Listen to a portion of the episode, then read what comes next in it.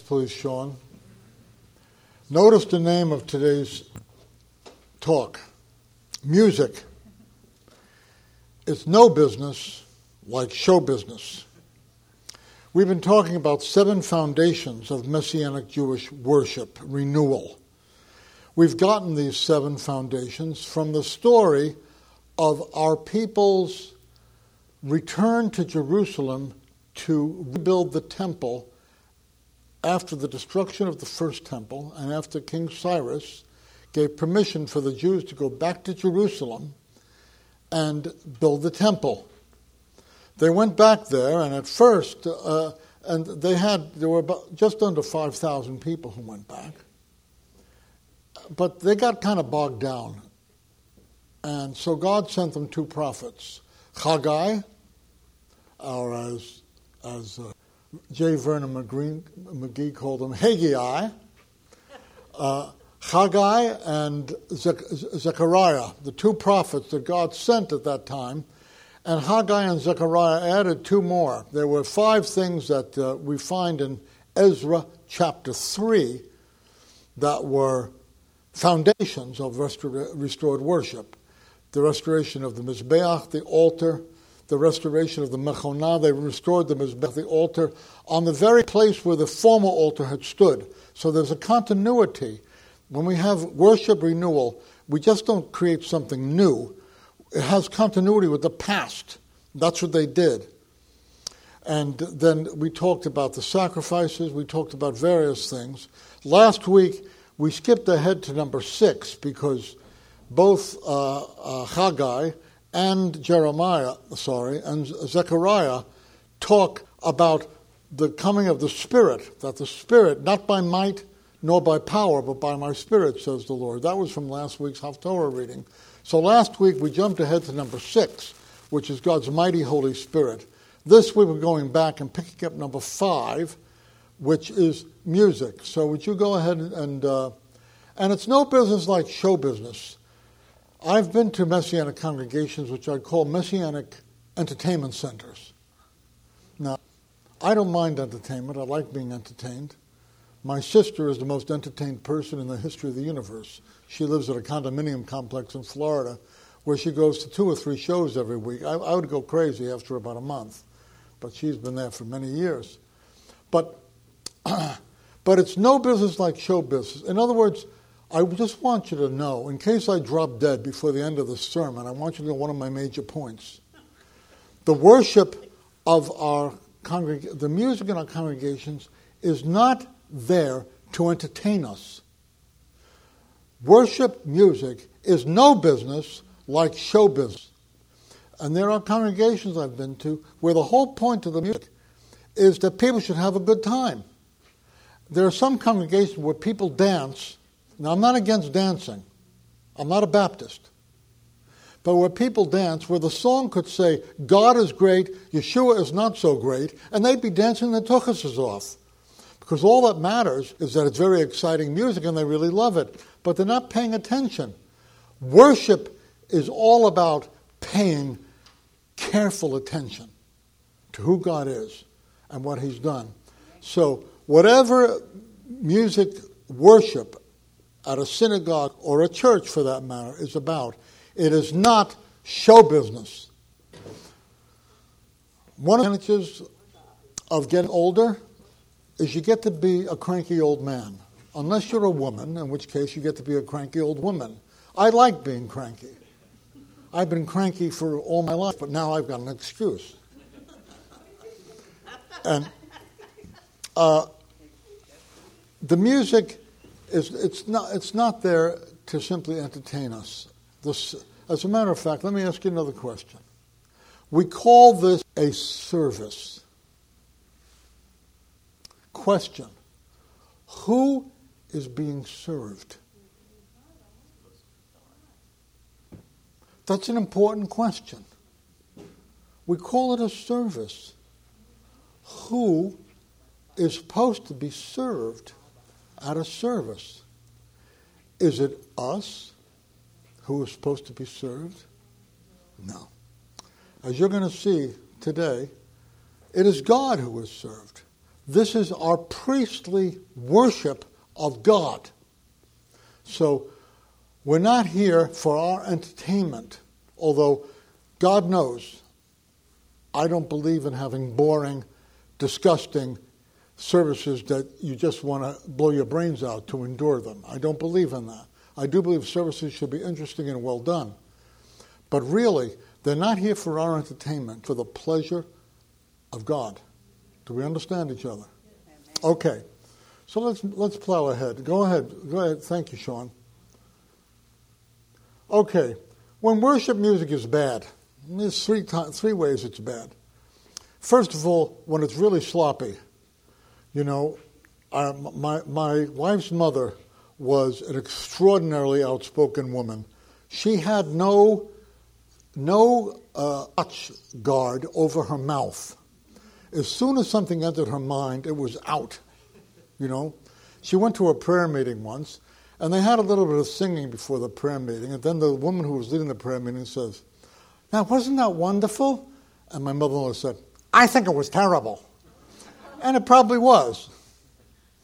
And you know, you've gone to services where somebody says, I'd like to sing for you a song that the Lord gave me. And then the song makes you want to have to that song. You know, uh, um, let's think.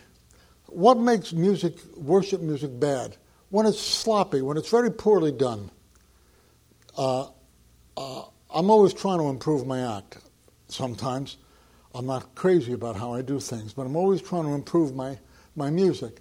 When it's manipulative, it's what I call the gospel. You ever been to a, many of you have, the gospel according to adrenaline. The gospel according to adrenaline is a service where the music is there to pump you up, to get you all excited. Well, I don't mind being excited, but I'd rather be excited at a football game or a basketball game or a baseball game but, but, but when the music is used to kind of rev you up, it's used to manipulate how you feel. There, you know, how many of you know who this? I knew his brother in Northern California. His brother was 10 years older than, 10 years younger than him. His name is Jim Hayford. Jim Hayford looks like a banker, but he's one of the, uh, he's a Pentecostal. He had a church called Zion Fellowship in Danville, California, and he was one of the most wisest people I've ever met. And he said, Why is it that whenever we talk about the Holy Spirit, the organ comes up and the lights go down? He's talking about manipulation. Music is very often used to manipulate people's feelings. Um, I know I sound like a cranky old man, but that's wrong. The service is not there and the music is not there to manipulate you. It's there for him. So that also makes a bad service, and that's unsuitable. You know, if uh, if uh, if I, if I said this morning, okay, we're going to do some worship. Okay, let's go. You ready? Oh, the weather outside is frightful, and the fire is still delightful. Oh, since there's no place to go, let us know, let us know, let us know. Everybody! Now, that would be terrible. A synagogue is the wrong place for me to be singing, let it snow, let it snow, let it snow, even in June. So, the music should be appropriate to the context. We try at Ahavat Zion, we try is too, too weak a word. We're committed to having music which is culturally compatible with our identity as a Jewish worshiping community. We make no apologies for it. It doesn't mean that we don't we despise other music, but we want music that's appropriate to our context. So these are three things about bad music when it's inappropriate to the context, when it's manipulative, when it's sloppy. Please go ahead, Sean. when music is good, I think worship music is good when it has us, it causes us to think worthy thoughts about God. Um, some music is, n- is not geared to that at all. It's just geared to manipulate you. You say hallelujah 17 times, and then 17 times more, and 17 times more. And uh, that's a nice word, but what are you thinking about God? Who knows? The music should have us, cause us to think worthy thoughts about God, help us to say right things, should be right things of God and to God. It, it, it should not only what we think, but what we say. It's worship. We're just we're declaring who He is. As we went through the liturgy today, uh, it's amazing. the, the whole liturgy you went through today, it's all about how great God is. It's all about declaring and saying, and reminding ourselves and acknowledging to God how great He is. It's all about Him. That is worship. And that's the way worship music should be. It nurtures feelings conducive to loving God. Feelings it moves us in a holy direction, evaluating ourselves. There's a man named Martin Goldsmith. Martin Goldsmith is a genius. He's in his 80s. He's a Jew, lives in uh, the UK. Really bright man. He was a very effective missionary in the Arab world, but he was so culturally assimilated to Arab culture, they never guessed he was a Jew with a name like Goldsmith, Martin Goldsmith, you know. But he would go, and he was he's uh, an expert on on on on, dust, on, on Russian uh, culture. He's also expert on Arab culture, and uh, a group called Operation Mobilization, which is a radical missionary organization. He they asked him to speak at a big conference of theirs in Europe. And he was looking at the hymn books from the charismatic renewal in Europe, the hymn books, the song books that they're using. And he couldn't find songs about repentance. All the songs are triumphalistic, you know, uh, uh, about how, how God is leading us to victory and how, uh, thank you very much, and how uh, we're going we're gonna smite, uh, smite the enemy and all that. But no songs about repentance. That's not exactly a balanced music ministry. So, a good music ministry moves us in a holy direction, evaluating ourselves, repentance, and uh, making right choices uh, that will cause us to reflect on how we're living. Music that is suitable to the people, to the culture, to the occasion. So let's go. What are the experts saying? Show me. In a truly transformational synagogue, Worship leaders engage the entire congregation, which thrives better when there is prayer and worship that is engaging, living, and spiritually moving. This is what the, the, the research says. I'm a musically talented person. I have great limitations. But I'm doing what I can to try and help us at the synagogue to have music that is engaging, living, and spiritually moving, that, that people uh, connect with, that connects people with God. That's what experts are saying. Next one.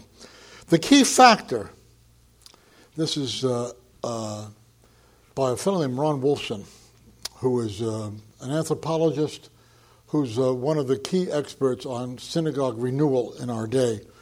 The key factor in a singing congregation is the presence of a musical leader who understands the importance of finding ways to teach and to lead the community to a new level of participation. That's an important word participation.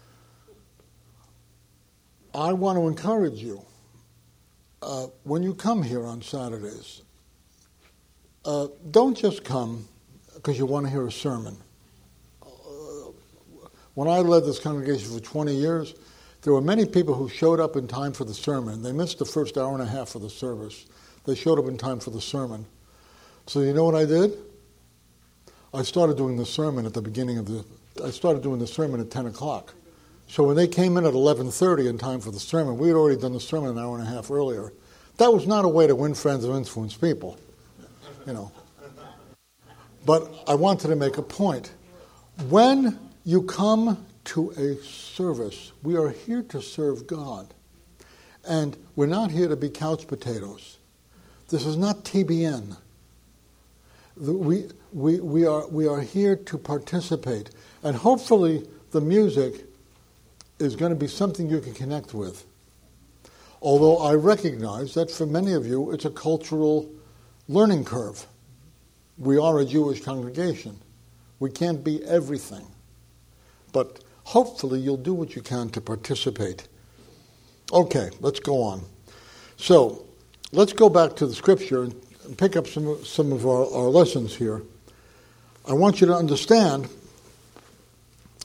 that music is not a kind of a 20th century, 21st century add on, kind of a sauce that we're adding.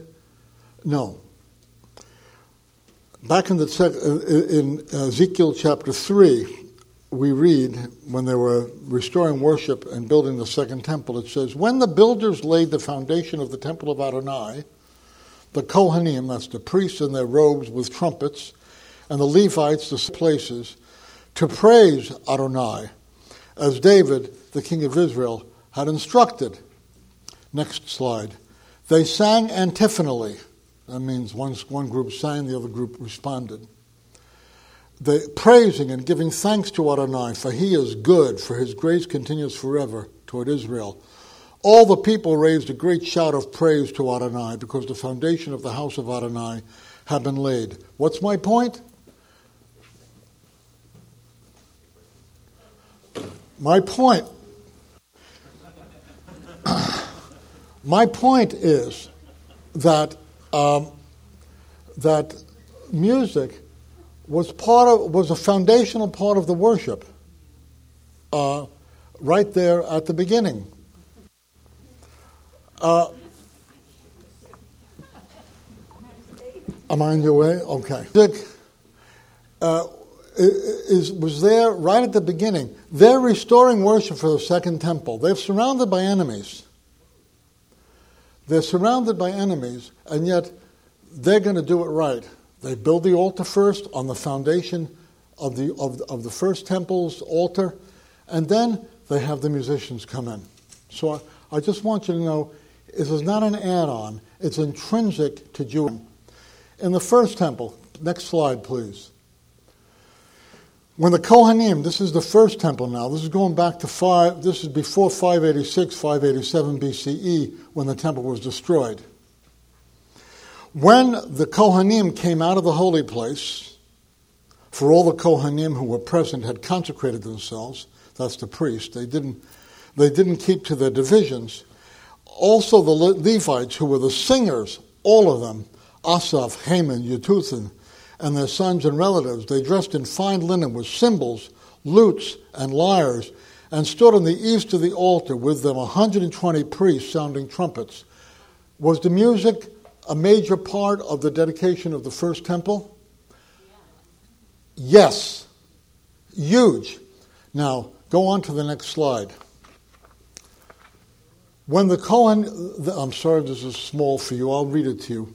Then, when the trumpeters and the singers were playing in concord, to be heard harmoniously praising and thanking Adonai, and they lifted their voices together with the trumpets, the cymbals, and the other musical instruments to praise Adonai, for he is good, for his grace continues forever.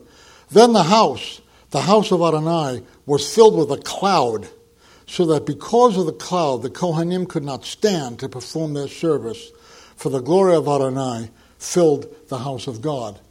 Now, that, as I said last week, this is the definition of a really successful service, where God manifests himself so richly that you have to change the whole agenda. You can't just continue with business as usual because God is here. And I told you last week that, our, our, that we'll know that our service and our, that our community is really what God prefers and what God shoots for, what, God, what God's ideal is. When people will come to our service and they'll say, I don't, know if, I don't know if I understand a lot that goes on here, but I'll tell you, I sense that God is here. That's, that's what it should be. That's what we should pray for. And here, this is the first temple. And you see hundreds of priests all involved. They're doing many things. They're sacrificing so many animals they can't be counted. And there's a, a lot of pageantry, a lot of liturgy, and they come in with the music, and then the presence of God, vroom, the cloud of God's presence comes in, and they all have to get out of there because it's too rich, it's too much. They can't stand in the presence of God. Music is not some kind of a special sauce that we add to worship to kind of flavor it. It is intrinsic to biblical worship. Now let's back up a little bit more. We've gone from the second temple, we've gone back to the first temple. Here, this is before the first temple. This is when David is bringing the Ark of the Covenant from the tent into the city of David. And we read this And they brought the ark of God and placed it inside the tent which David had pitched for it. And they offered burnt before God. He appointed some of the Levites as ministers before the ark of the Lord, even to celebrate, that is, Lahazkir. Lahazkir means to bring to remembrance. And we'll talk more about that in a minute. The priests did uh, the worship team. This is the role of a worship team to bring to remembrance, to thank Lahodot, and to praise the Lord God of Israel.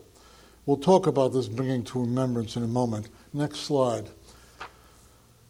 Asaph the chief, and the second to him Zechariah, and then Yael, and Shemirot, and Yechiel, and Matityaah, and Eliab, and Benaiah, Obed Edom, and Yeiel with musical instruments, harps, lyres, also Asaph playing loud sounding cymbals Benaiah and Jehaziel, the priests, blew trumpets and continually before the ark of the covenant of God.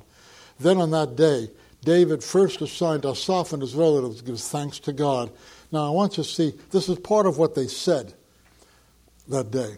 Oh, give thanks to the Lord, call upon his name, make known his deeds among the peoples. Sing to him, sing praises to him, speak of all his wonders. Sing to the Lord, all the earth. Proclaim good tidings of his salvation from day to day. I'll have more to say about that. Let me say it right now. I'll repeat it later on.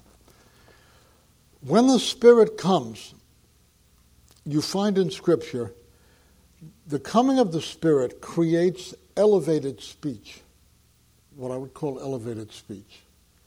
You'll see in the first, I've been teaching a Bible study on Luke and Acts on Wednesdays. And you find that in the beginning of Luke, the first couple of chapters, the Holy Spirit visits Zechariah, who's going to be the father of John the Baptist, and his wife. And the Holy Spirit visits Mir- Miriam, who's the mother of Yeshua. And you find that when the Spirit comes, they break forth into prophetic speech. Throughout the New Testament, we see that when the Spirit comes, that one of the effects of the coming of the Spirit is it affects speech. So that speaking in tongues is really part of this whole phenomenon that when the Spirit is manifesting, it affects the powers of speech. That's just a fact. It's not a Pentecostal fact. It's a biblical fact. It's not even a Dauermann fact.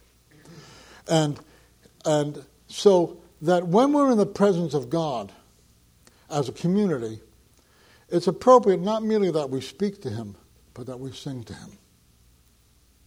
It's appropriate because there are some religious traditions uh, where, where the, the people who lead the service sing everything. They don't just say it, they sing it. And the reason is, is because there's something about being in the presence of God where speech is elevated. In the book of Revelation, are there any songs in the book of Revelation? There are 14. 14 songs in the book of Revelation. In the presence of God, worshiping God, speech ramps up. And one of the ways it ramps up is speech. So, let's continue, please. There were three tasks uh, uh, of the uh, Levites. Lahazkir to bring to remembrance. There are two opinions. Number one, one opinion is they stand before the ark to bring to remembrance for the people who God is, or they, to remind God of his covenants with the people, to bring to his remembrance, to cause him to remember his covenants with the people. I favor that interpretation. We are asking God, please remember your promises to us. Please remember to keep them. So, Lahazkir to bring to remembrance, lahodot, to thank, and Hallel to praise. Go to the next slide, please.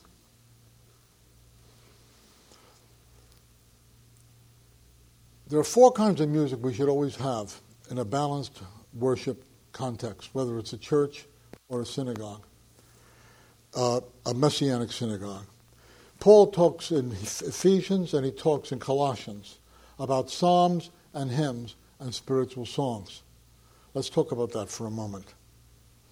Psalms are scripture songs. Psallo is a Greek term meaning pluck.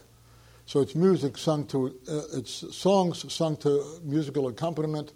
Let's say it's scripture songs. That's Psalms. Hymns is good theology set to good poetry, set to good music. Hymns, good, good theology, set to good poetry, set to good music. As far as I know, I'm the only messianic music person alive who's writing, still writing hymns. Uh, that's very lacking as being old and dusty and passe. But good theology, set to good poetry, set to good music. Like this song. The soul of every living thing shall bless your name. The spirit of mortal flesh extol your fame. God of the first and of the last, forever the same. You ransom and rescue us, deliver and save. That's a hymn. Psalms, scripture set to music. Hymns, good theology set to good poetry, set to music. And spiritual songs is really, I think, more first my experience with God. And this would include people who sing in tongues. Tongues, is Ben Edelman here today? it occurs to me, Ben Edelman is an artist who works with us, a member of our congregation. He's a fine artist. He can paint representational paint, uh, paintings that are absolutely gorgeous. I've seen some of the things he does, where he's painting uh, human figures and things like that. It's great. But he also does abstract painting. Now, I wanted to ask him uh, um, what, what, what's the difference between what happens with you when you do very representational painting and when you do very abstract painting? And I think that that speaking in tongues is to speech what abstract painting is to communication. Paul says, I will pray with the understanding and I will pray with the spirit also. I will do representational language about God and I will also do abstract, where it's just where the emotions, the feelings, the presence of the spirit, my sense of union with God is being expressed, but it's not discursive, it's not descriptive. So I think it is the equivalent in speech of abstract painting in art. Now, that's the first time I've said that and publish it and make a million dollars. So, Psalms, scripture songs, hymns, good theology set to good poetry set to music, spiritual songs, which are very much about our experience with God in the church context. This is a song that I don't happen to like. I serve a risen Savior, He's in the world today. Uh, I know that He is risen, whatever men may say. I feel something. I know He's here. He lives, He lives. Christ Jesus lives today. He walks with me. He talks with me A long life's narrow way. He lives, He lives, salvation to impart. You ask me how I know He lives. He lives within my heart. Is that theology? No. Is that good theology? Is that scripture? No. That's a scripture song. It's all about a person's personal experience. That's a spiritual song. Now, Ben, come here. Now, this is spontaneous and unrehearsed. I want to ask you a question. Okay. I told people about you, so if they start stoning you, it's my fault. Uh, I told them you're, you're an artist, a fine artist. You do, you can do very representational art, don't you? Can't yeah, you? Yeah, I do. Uh, I'm going to ask you a question. Yeah, I'm all wrapped up too, but that's all right. So, you, uh, now, I may be entirely wrong about this, but I have a, I have a, I have a hunch. You do uh, very representational art, but you also do highly abstract art, correct? Yes. Is it possible, in general terms, would, would you say that what happens in you, in, in your creative process, when you're doing highly representational art and when you're doing highly abstract art, is it fair to say that you're operating in two different modalities of your own creative being? Yeah. Okay. Yeah, for sure. Huh? Yeah, for sure. All right. Yeah. Do you want to you want to say anything about that? But I do I do experience uh, nature between the two as like a, a separate thing that I'm interacting with. Right. Now, I was comparing that to speaking in tongues as far as praying with the understanding and praying with the spirit. When people pray with the understanding, it's like representational art. Uh, they're praying uh, very well defined. But when, you're, but when you're praying in the spirit, you're praying out of, a, uh, out of something which cannot be really verbally expressed the same way. In other words, if somebody says to you, looking at a piece of abstract art, can you tell me what that means? Right. How do you feel about that kind of a question? It's very annoying. It's very. it's very annoying because to say to say what it means is to say, explain it to me representationally, but it's not representational. It's an entirely different modality of creative expression. Thank you. You made me a happy man. Give him a hand. So, singing is a form of elevated speech appropriate to being in the presence of God. And let me, we're almost done. So, praising God with elevated speech. The song here for entertainment, they're not here because we like them, because they're danceable. They are a form of elevated speech appropriate to being in the presence of God. Next slide, please. So let's remember our true audience. It says in Psalm 69. So would you all read this together with me? One, two, three. I will praise God's name with a song and thanksgiving. This will please Adonai more than a bull with its horns and hoofs. That, so, who's our true audience when we worship? It is God.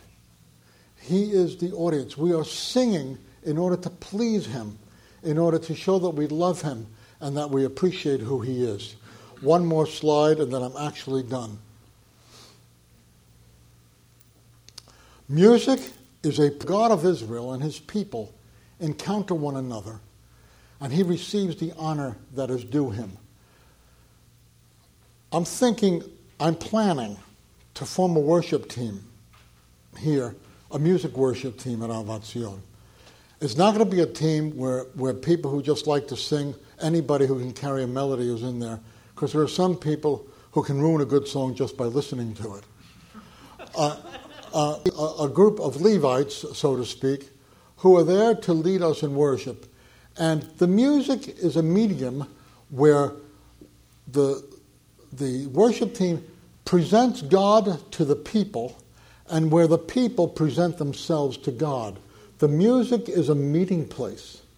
It's meant to be a meeting place between us and God. Do you understand that? Let's just read this slide again and I'm done. Music is a priestly function where the God of Israel and his people encounter one another and he receives the honor that is due him. May God, in his mercy, do a miracle in this congregation, which is enable us to be truly a worshiping community.